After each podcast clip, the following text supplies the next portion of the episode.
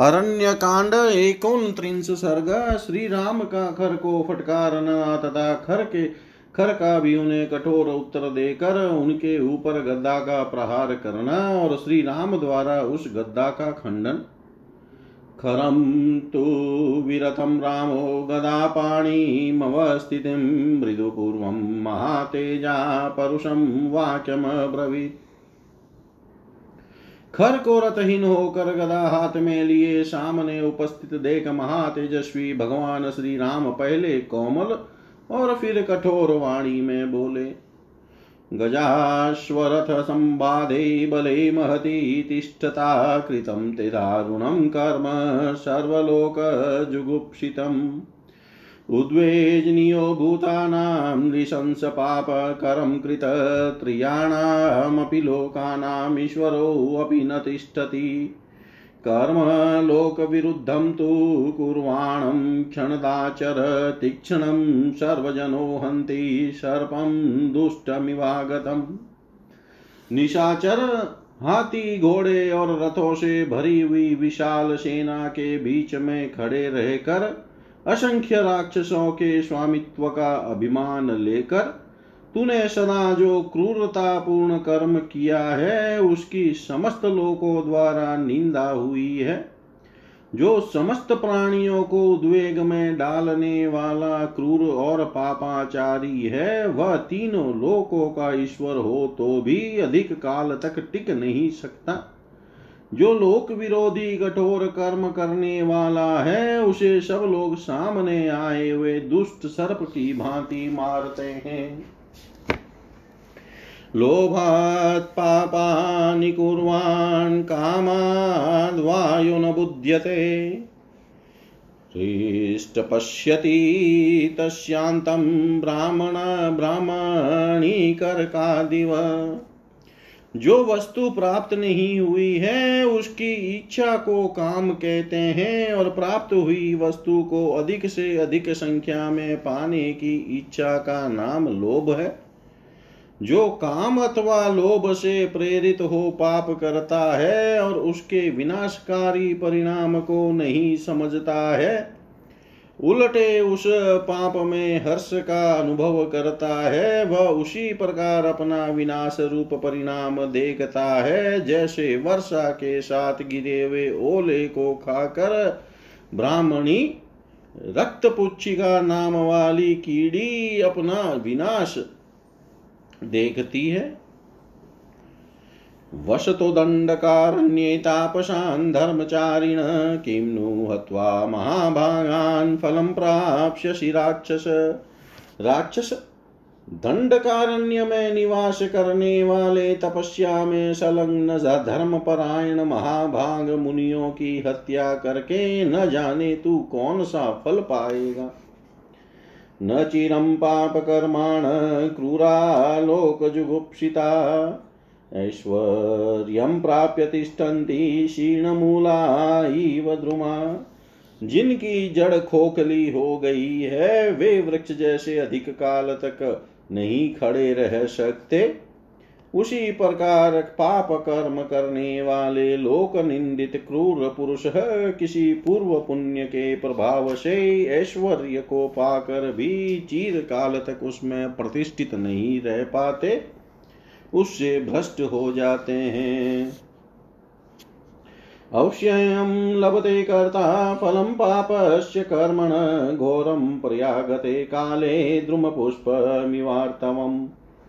जैसे समय आने पर वृक्ष में ऋतु के अनुसार फूल लगते ही हैं, उसी प्रकार पाप कर्म करने वाले पुरुष को समय अनुसार अपने उस पाप कर्म का भयंकर फल अवश्य ही प्राप्त होता है। न चिरात् प्राप्यते लोके पापानां कर्मणां फलं सविशानामिवानन्ना, सविशानामिवानन्नानं भुक्तानां क्षणदाक्षर। निशाचर जैसे खाए हुए विष मिश्रित अन्न का परिणाम तुरंत ही भोगना पड़ता है। उसी प्रकार लोक में किए गए पाप कर्मों का फल शीघ्र ही प्राप्त होता है। पापमाचरतां घोरं लोकस्या प्रियमिच्छतामहमासादितो राज्ञा प्राणान् हन्तुं निशाचर। राक्षस जो संसार का बुरा चाहते हुए घोर पाप कर्म में लगे हुए हैं, उन्हें प्राण दंड देने के लिए मेरे पिता महाराज दशरथ ने मुझे यहाँ वन में भेजा है।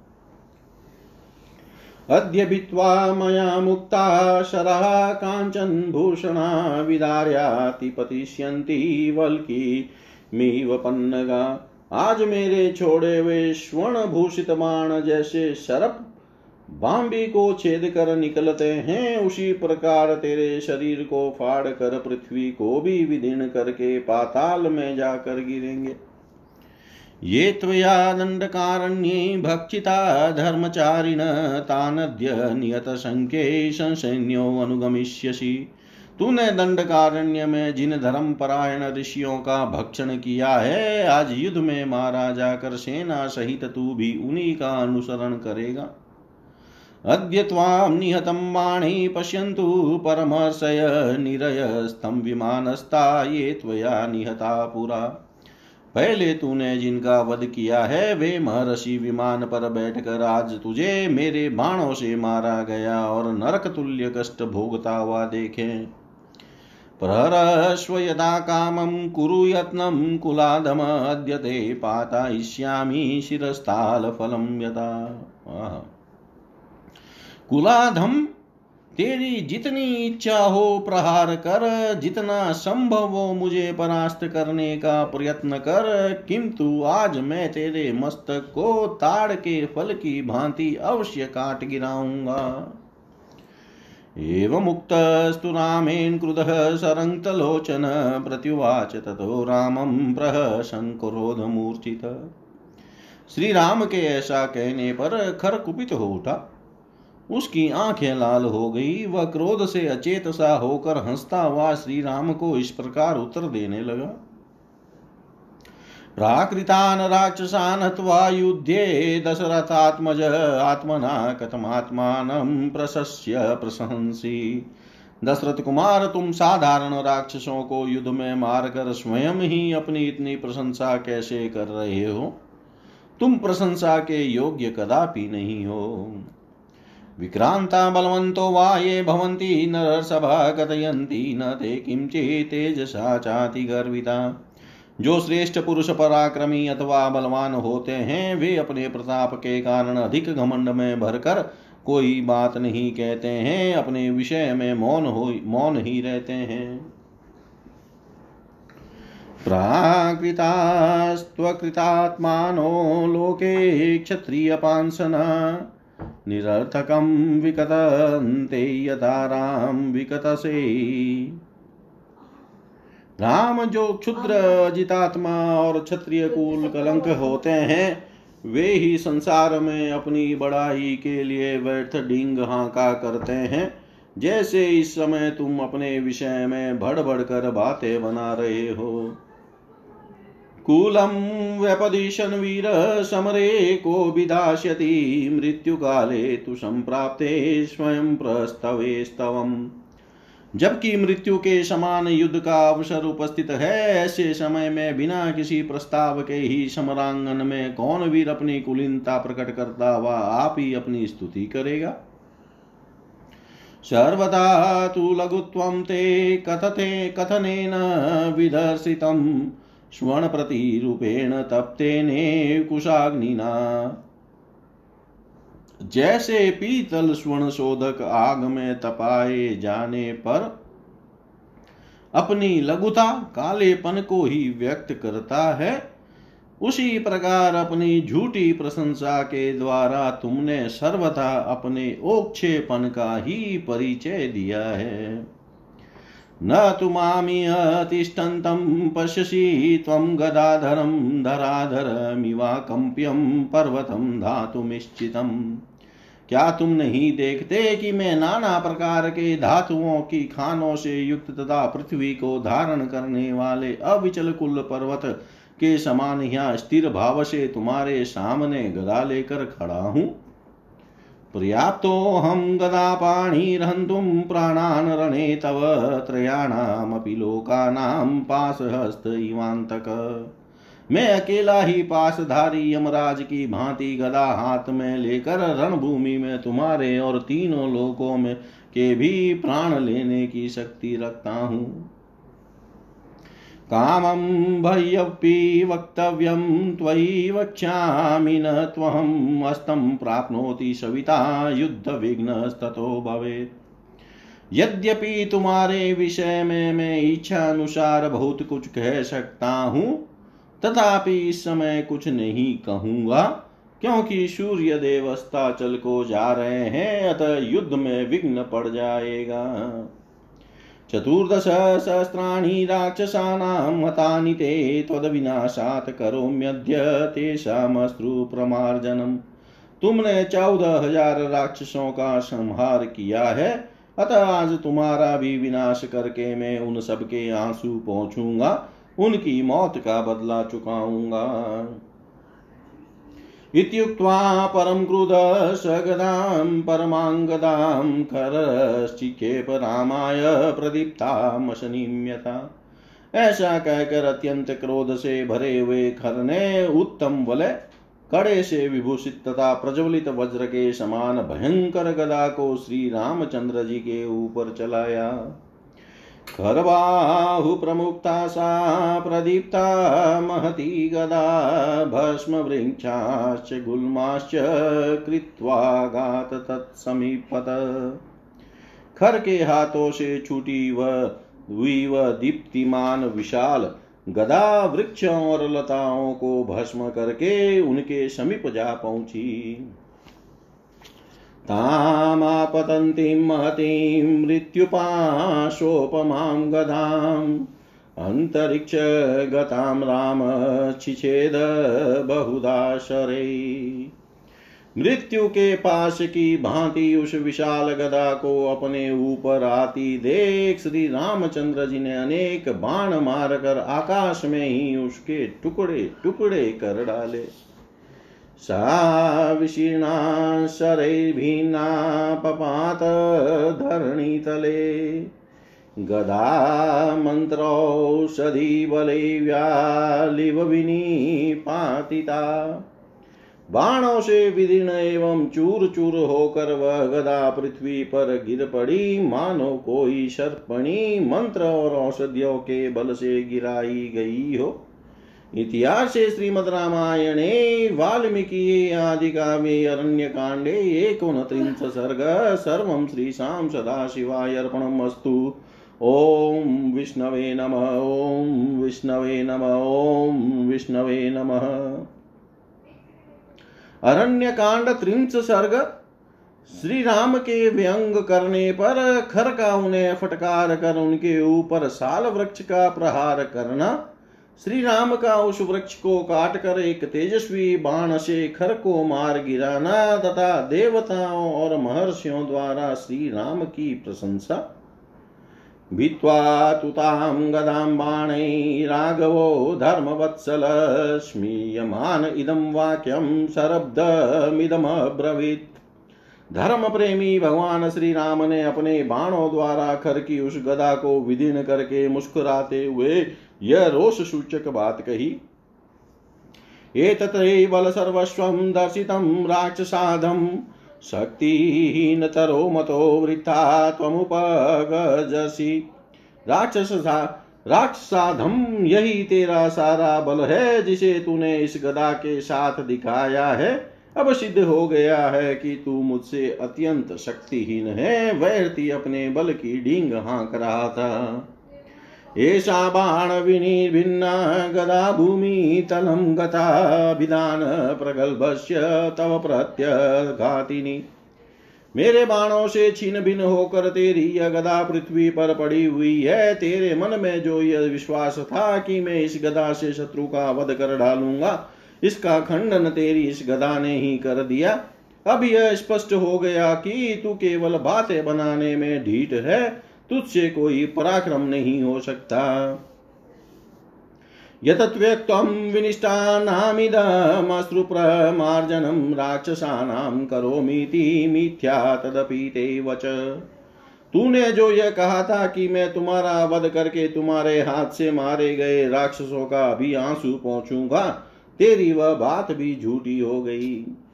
नीचस्य शूद्रशीलस्य मिथ्यामृतस्य रक्षस प्राणान् परिपहरिष्यामि गरुरमानमृतं यथा।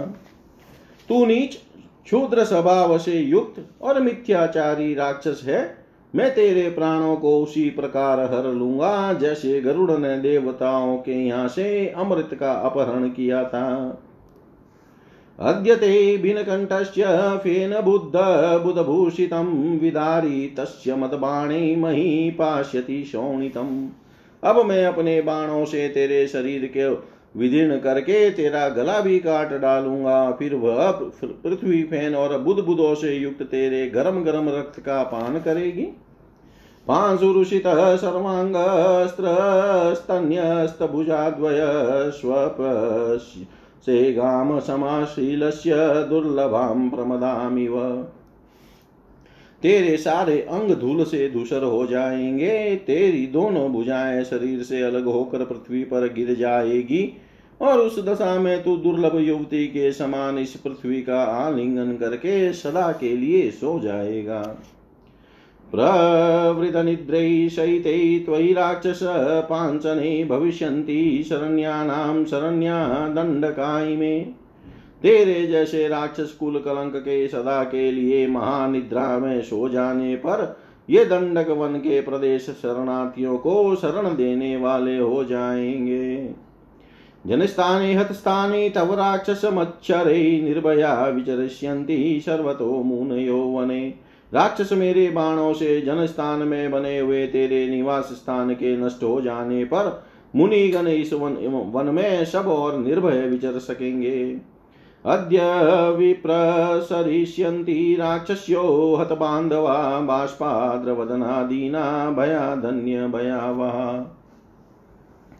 जो अब तक दूसरों को भय देती थी वे राक्षसियाँ आज अपने बांधव जनों के मारे जाने से दिन हो आंसुओं से भीगे मुँह लिए जन स्थान से स्वयं ही भय के कारण भाग जाएगी। अद्य शोक रसज्ञास्ता भविष्यन्ति निरर्तिकानुरूपकूला पत्न्यो यासां त्वं पतिरीदृश। जिनका तुझ जैसा दुराचारी पति है, वे तदनुरूप कुलवारी, तेरी पत्नियाँ आज तेरे मारे जाने पर काम आदि पुरुषों, पुरुषार्थों से वंचित हो, शोक रूपी स्थायी भाव वाले करुण रस का अनुभव करने वाली होगी। नृशंसशील क्षुद्रात्मन, नित्यं ब्राह्मण कण्टक त्वत्कृते शङ्किते रग्नौ मुनिभिः पात्यते हवि। क्रूर स्वभाव वाले निशाचर तेरा हृदय सदा ही क्षुद्र विचारों से भरा रहता है। तू ब्राह्मणों के लिए कंटक रूप है। तेरे ही कारण मुनि लोग संकित रहकर ही अग्नि में भविष्य की आहुतियाँ डालते हैं। तमेवमभिशरं दं ब्रुवाण राघवं वने खरो निर्भत्सर्यामाश रोषात् करतरस्वर। वन में श्री रामचंद्र जी जब इस प्रकार रोषपूर्ण बातें कर कह रहे थे, उस समय क्रोध के कारण खर का भी ईश्वर अत्यंत कठोर हो गया और उसने उन्हें फटकारते हुए कहा, दृढ़ खल्वलिप्तोषि भयेष्वपि च निर्भय वाच्या वाच्यम ततो ही त्वं मृत्योर्वश्यो न बुध्यसे। अहो, निश्चय ही तुम बड़े घमंडी हो, भय के अवसरों पर भी निर्भय बने हुए हो। जान पड़ता है कि तुम मृत्यु के अधीन हो गए हो। इस कारण से ही तुम्हें यह भी पता नहीं है कि कब क्या कहना चाहिए और क्या नहीं कहना चाहिए। काल पाश परिक्षिप्ता भवन्ति, पुरुषा ही ये कार्या कार्य न जानती ते निरस्त सड़िंद्रिया जो पुरुष काल के फंदे से फंदे में फंस जाते हैं उनकी इच्छाओं, इंद्रियाँ बेकाम हो जाती है, इसलिए उन्हें कर्तव्य और अकर्तव्य का ज्ञान नहीं रह जाता है। एवं मुक्त्वा ततो रामं समुद्य भ्रुकुटिं ततः स ददर्श निशाचर। रणे प्रहरणस्यार्थे सर्वतो हि अवलोकयन् स तमुत्पाटयामाश सदष्टदशनच्छदम्। ऐसा कहकर उस निशाचर ने एक बार श्री राम की ओर भौहें टेढ़ी करके देखा और रणभूमि में उन पर प्रहार करने के लिए वह चारों ओर दृष्टिपात करने लगा। इतने में ही उसे एक विशाल शाखू का वृक्ष दिखाई दिया जो निकट ही था। खर ने अपने होठों को दांतों से दबाकर उस वृक्ष को उखाड़ लिया। तम समुतिक्षप्य बाहुभ्यां विनिदित्वा महाबल राममुदिश्य चिक्षेप हतस्त्वमिति चाब्रवीत्। फिर उस महाबली निशाचर ने विकट गर्जना करके दोनों हाथों से उस वृक्ष को उठा लिया और श्री राम पर दे मारा। साथ ही यह भी कहा, लो, अब तुम मारे गए।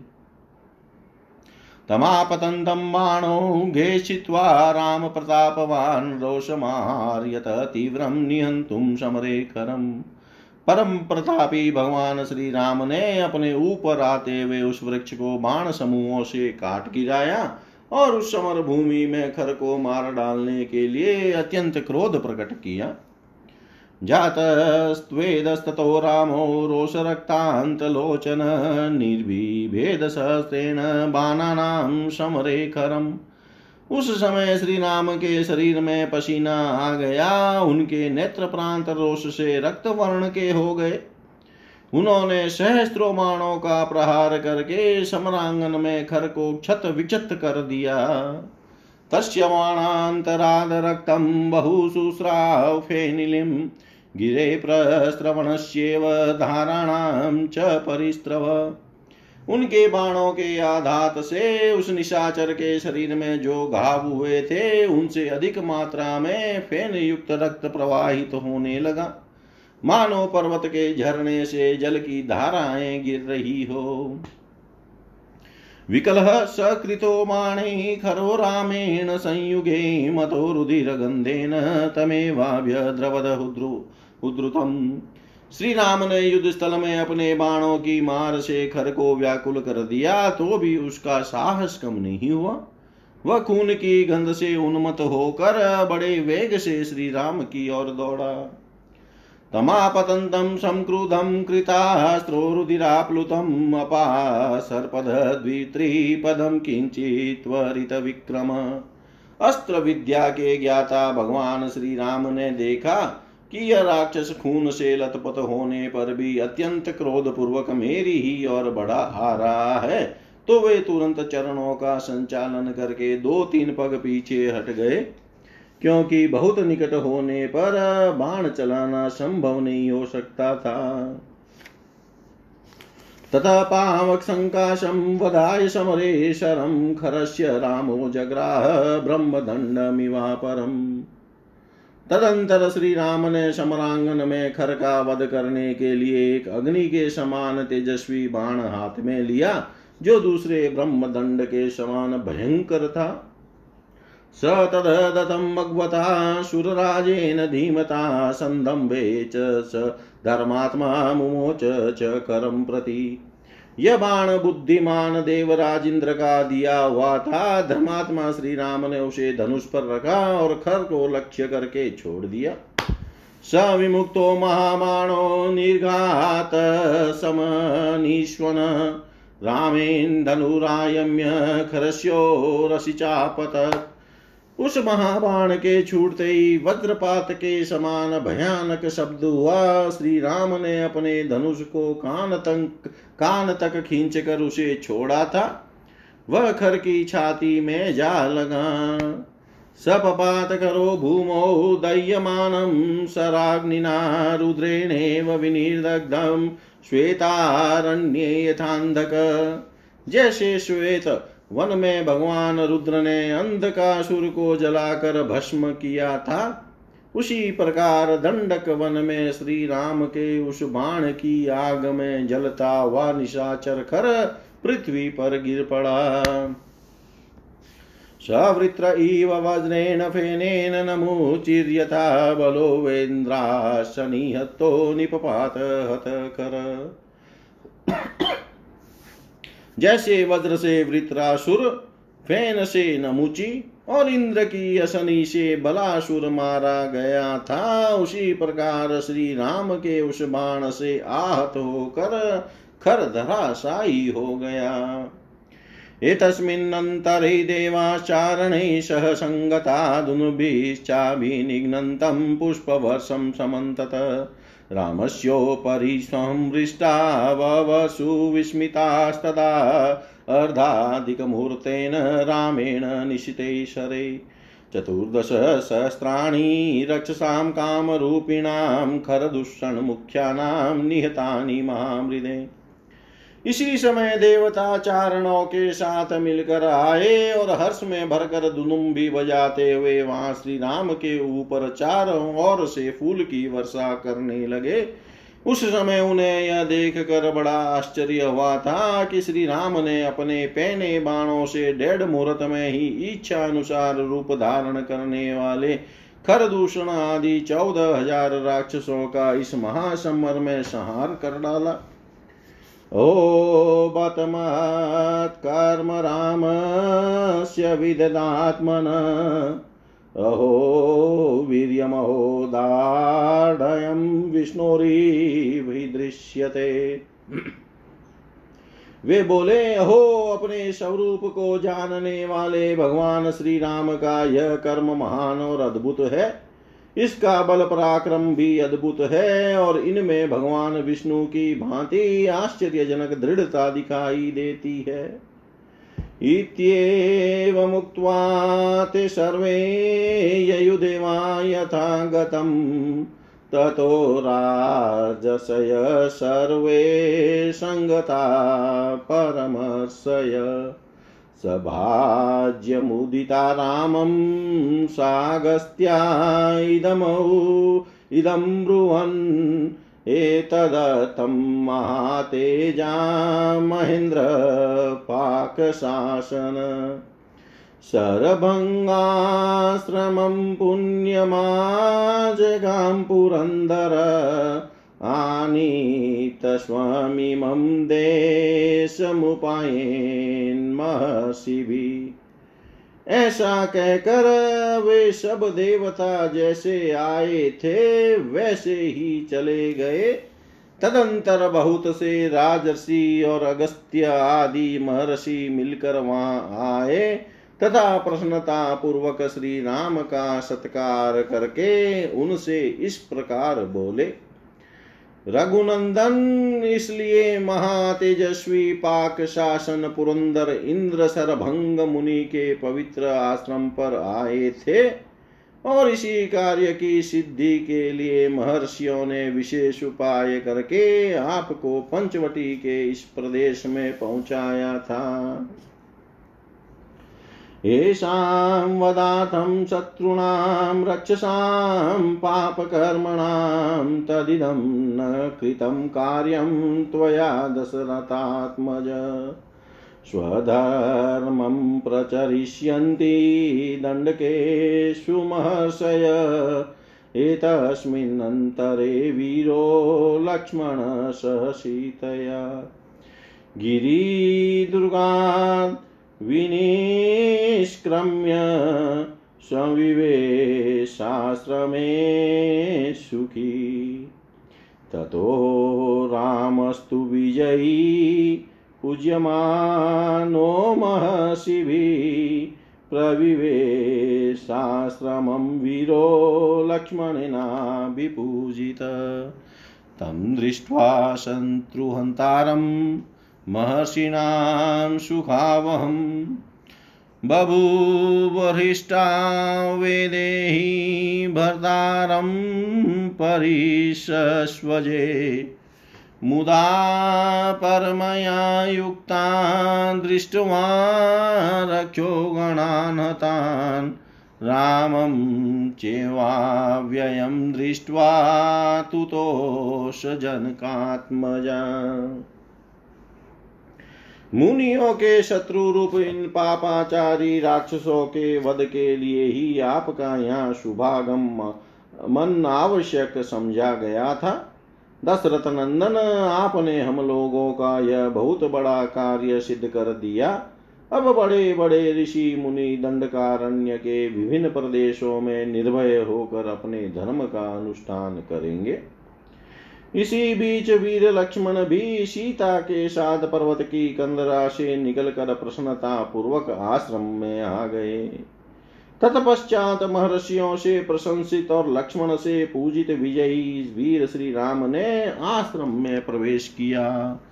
महर्षियों को सुख देने वाले अपने शत्रुहंता पति का दर्शन करके विदेह राजनंदनी सीता को बड़ा हर्ष हुआ।